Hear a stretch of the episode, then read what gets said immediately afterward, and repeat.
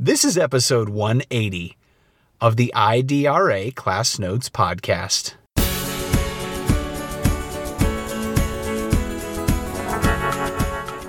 The one goal, if we are to be successful as leaders, is to build the capacity with the teachers that they know exactly what's needed in the classroom. They know how to align their lessons. We are beginning to have critical mass where teachers now understand what's needed. They understand who they're serving.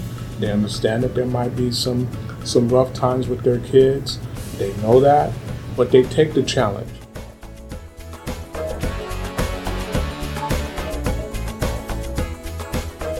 Welcome to IDRA's Class Notes podcast. I am Dr. Nilka Aviles, and with me I have Mr. Greg Rivers, Principal at Ball Academy, and Ms. Rawan Hamaday, Relay Principal. We have been providing professional development for the district here at Ball Academy in inferencing and reasoning.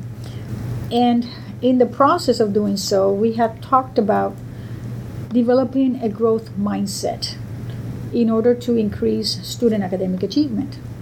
To elaborate on the growth mindset concept, we're talking about how do we push students to bring out their own confidence in understanding that they have the capabilities, their abilities, and potential to achieve at high levels, and that they can do so in spite of the odds that life could bring.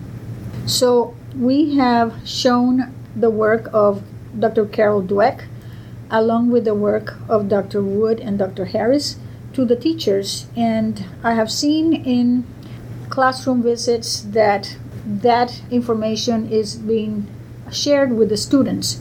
So I'd like to know from you leaders how do we develop teachers to have a vision of students that includes this growth mindset? So last year, we showed some uh, growth mindset videos to our teachers, and we also wanted them to continue that work by posting a growth mindset poster.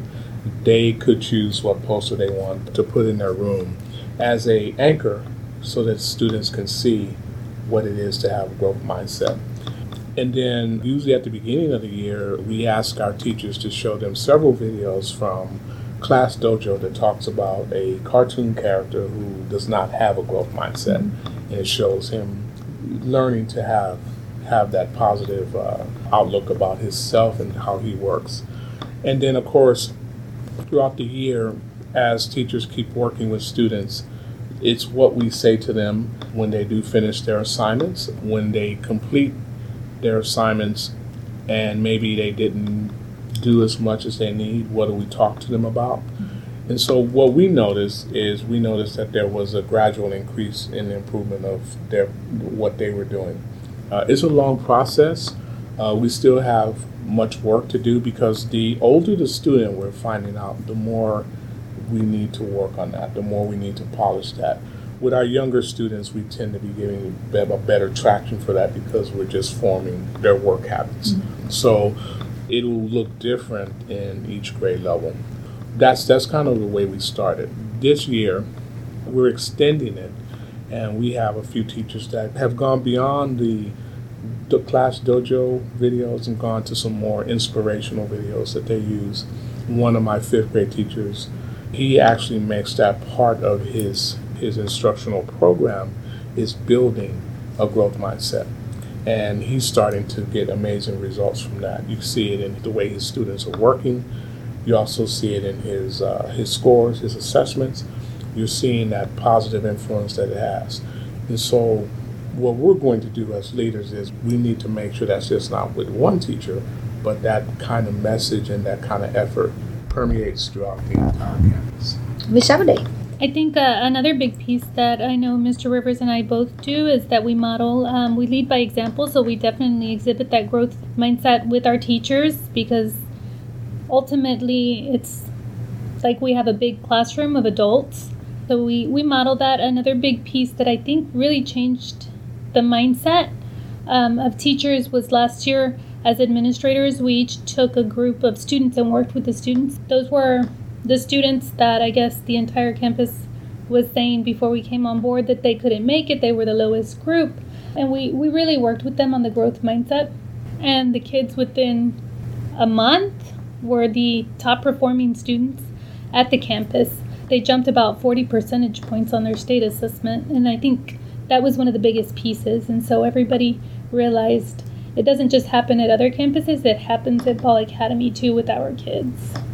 That's great that all these things are happening, and more so that there's evidence in terms of the students' academic work, the assessments that you're providing, that there's been a, a growth. How should teachers then model? I mean, you model it for them. How can teachers model it for students? What do you expect for them to do so that the kids actually can continue in that direction? We speak a lot about shrinking the change. And as Ms. Amade said, our presence is always in their classrooms. We feel like that's the biggest uh, piece that we have is to make sure that we are being a positive role model, but also watching them in the class. A couple of things that we've done, uh, we are introducing what we call aggressive monitoring. And what aggressive monitoring is going to do, how it connects to the growth mindset is a teacher monitors the student's independent work in, in chunks. We call them laps. They are giving the student a check if they got it correct, giving some positive feedback.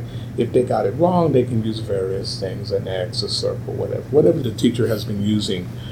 What that is doing, what the teachers are telling me that's doing is students are wanting to work harder to get the check. So we're shrinking it. We're shrinking the success in these small bite sized time periods. And now you have students like, oh, I want to get a positive feedback from my teacher, so what do I have to do? So, based on that, the teacher creates what we call an exemplar, the actual activity that the teacher creates, and she uses this exemplar to make sure that the students are getting that exemplar. And I remember uh, watching a brand new teacher because she's she's somewhat struggling with her classroom management as normal first year teachers mm-hmm. do. And she, we were in PLC, and she smiled. She said, "Oh, it works." I said, "When I went by, everybody wanted make sure that I went went by them and checked their work." So when you hear teachers sometimes say, "Well, they don't want to do it," but when you start to break it into these small pieces, and the kids get success with a few items on their assignments, then you start to build it. So it starts. It's a slow process, but if you continue to do it, if you're consistent with it, you should get great results. That's great because that's one of the things that we talked about that we have to really focus on the even the small successes that they're having and capitalize on those so that it will be like the stepping stones to move forward to the greater achievement. I'll have Ms. Hamade speak to it. One of our teachers has really gone an extra mile. So we're I mentioned one teacher before in fifth grade. Now we have a third grade teacher. So we're starting to build uh, critical mass. Mm-hmm. Critical mass is starting to happen with, with our teachers. And what we're doing as modeling this, we modeled it, we shared with them, we, we did the PD, we showed them examples of master teachers doing this and some videos. And then what we noticed that most teachers went and turned around the PD right away when normally you don't get that kind mm-hmm. of uh, mm-hmm. feedback. But it's personal it's what we need. It's what they tell us our students are still struggling with the growth mindset. We provided them with a tool that we think will, will make their classes more successful and make their students more successful. Great. Definitely. Um, and I know Mr. Rivers was talking about one of our third grade teachers who started implementing the aggressive monitoring. And so what the kids are seeing is they're seeing success in chunks, like Mr. Rivers was saying. But I noticed a huge difference in the students, and the teachers did as well they were pointing out to the students, hey, look, you're being successful. Look, you did the understand portion of the problem solving process correctly. And they, the kids were cheering and they were excited. There was actually a kid in there that, that was calling me and was saying, Come here, come here. My teacher's helping the other one, but come help me because I want to get better. I want to get my peppermint because they get prizes for that too. And he was like, I'm trying, I'm trying. He was erasing his paper because he I guess he didn't pull out a different sheet of paper, but he was trying it again because he wasn't giving up. They're developing that growth mindset and they know if they try again and if they seek help, they can be successful. Well, that's excellent because you know we want the kids to first of all believe in themselves that they have the abilities and, and the potential to achieve it, that they put forth the effort, and at the same time, if they're not there yet, that there's still that hope that they can get there. You know, it's not that, well, you got stuck there and you're going to get it wrong and that's it. No, you're just not there yet. You keep on moving to get to that performance level that he or she needs to be at. And I think that that's half the battle. Um, I think as a teacher, if you believe in your kids and you can get your kids to believe in themselves, then you're good. That's exactly right. Well, so what other steps as leaders you have in mind to continue this transformational work here at Ball?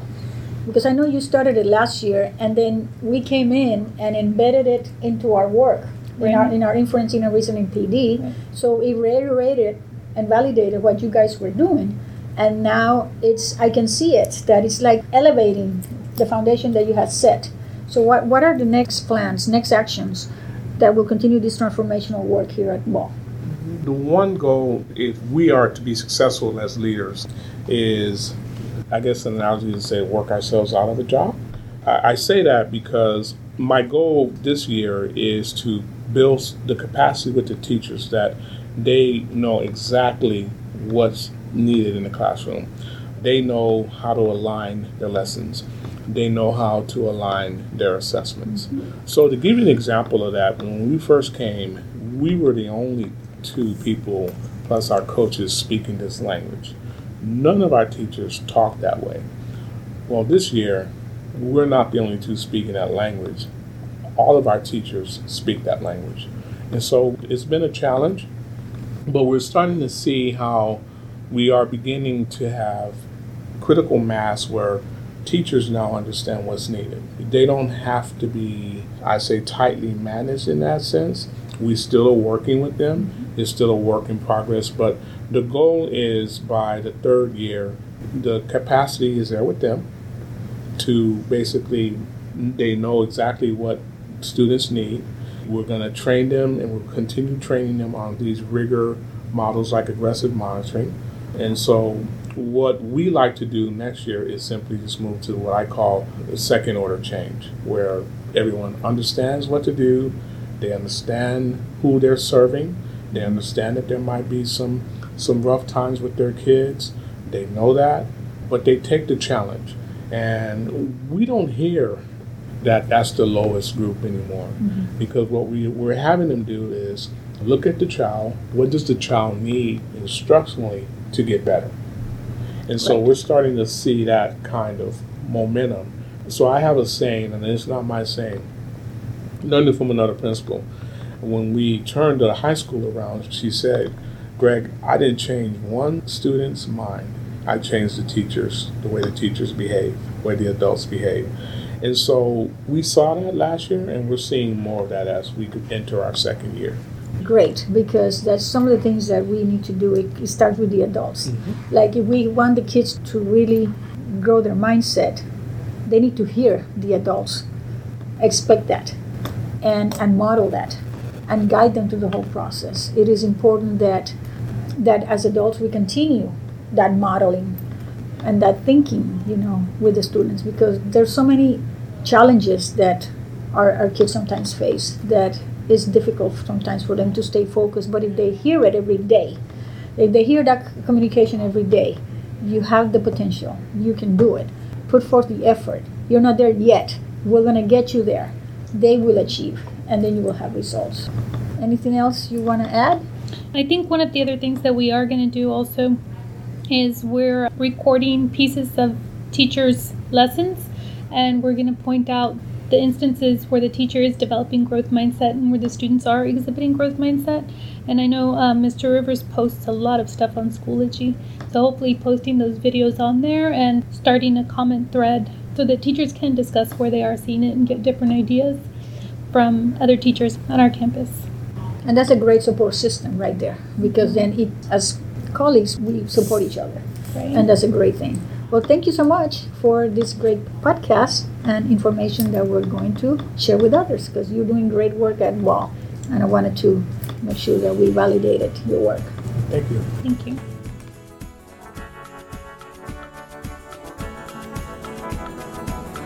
Thank you for listening to IDRA Class Notes. For more information on IDRA and other Class Notes topics, go to www.idra.org. You can also send us your thoughts by email to podcast at idra.org.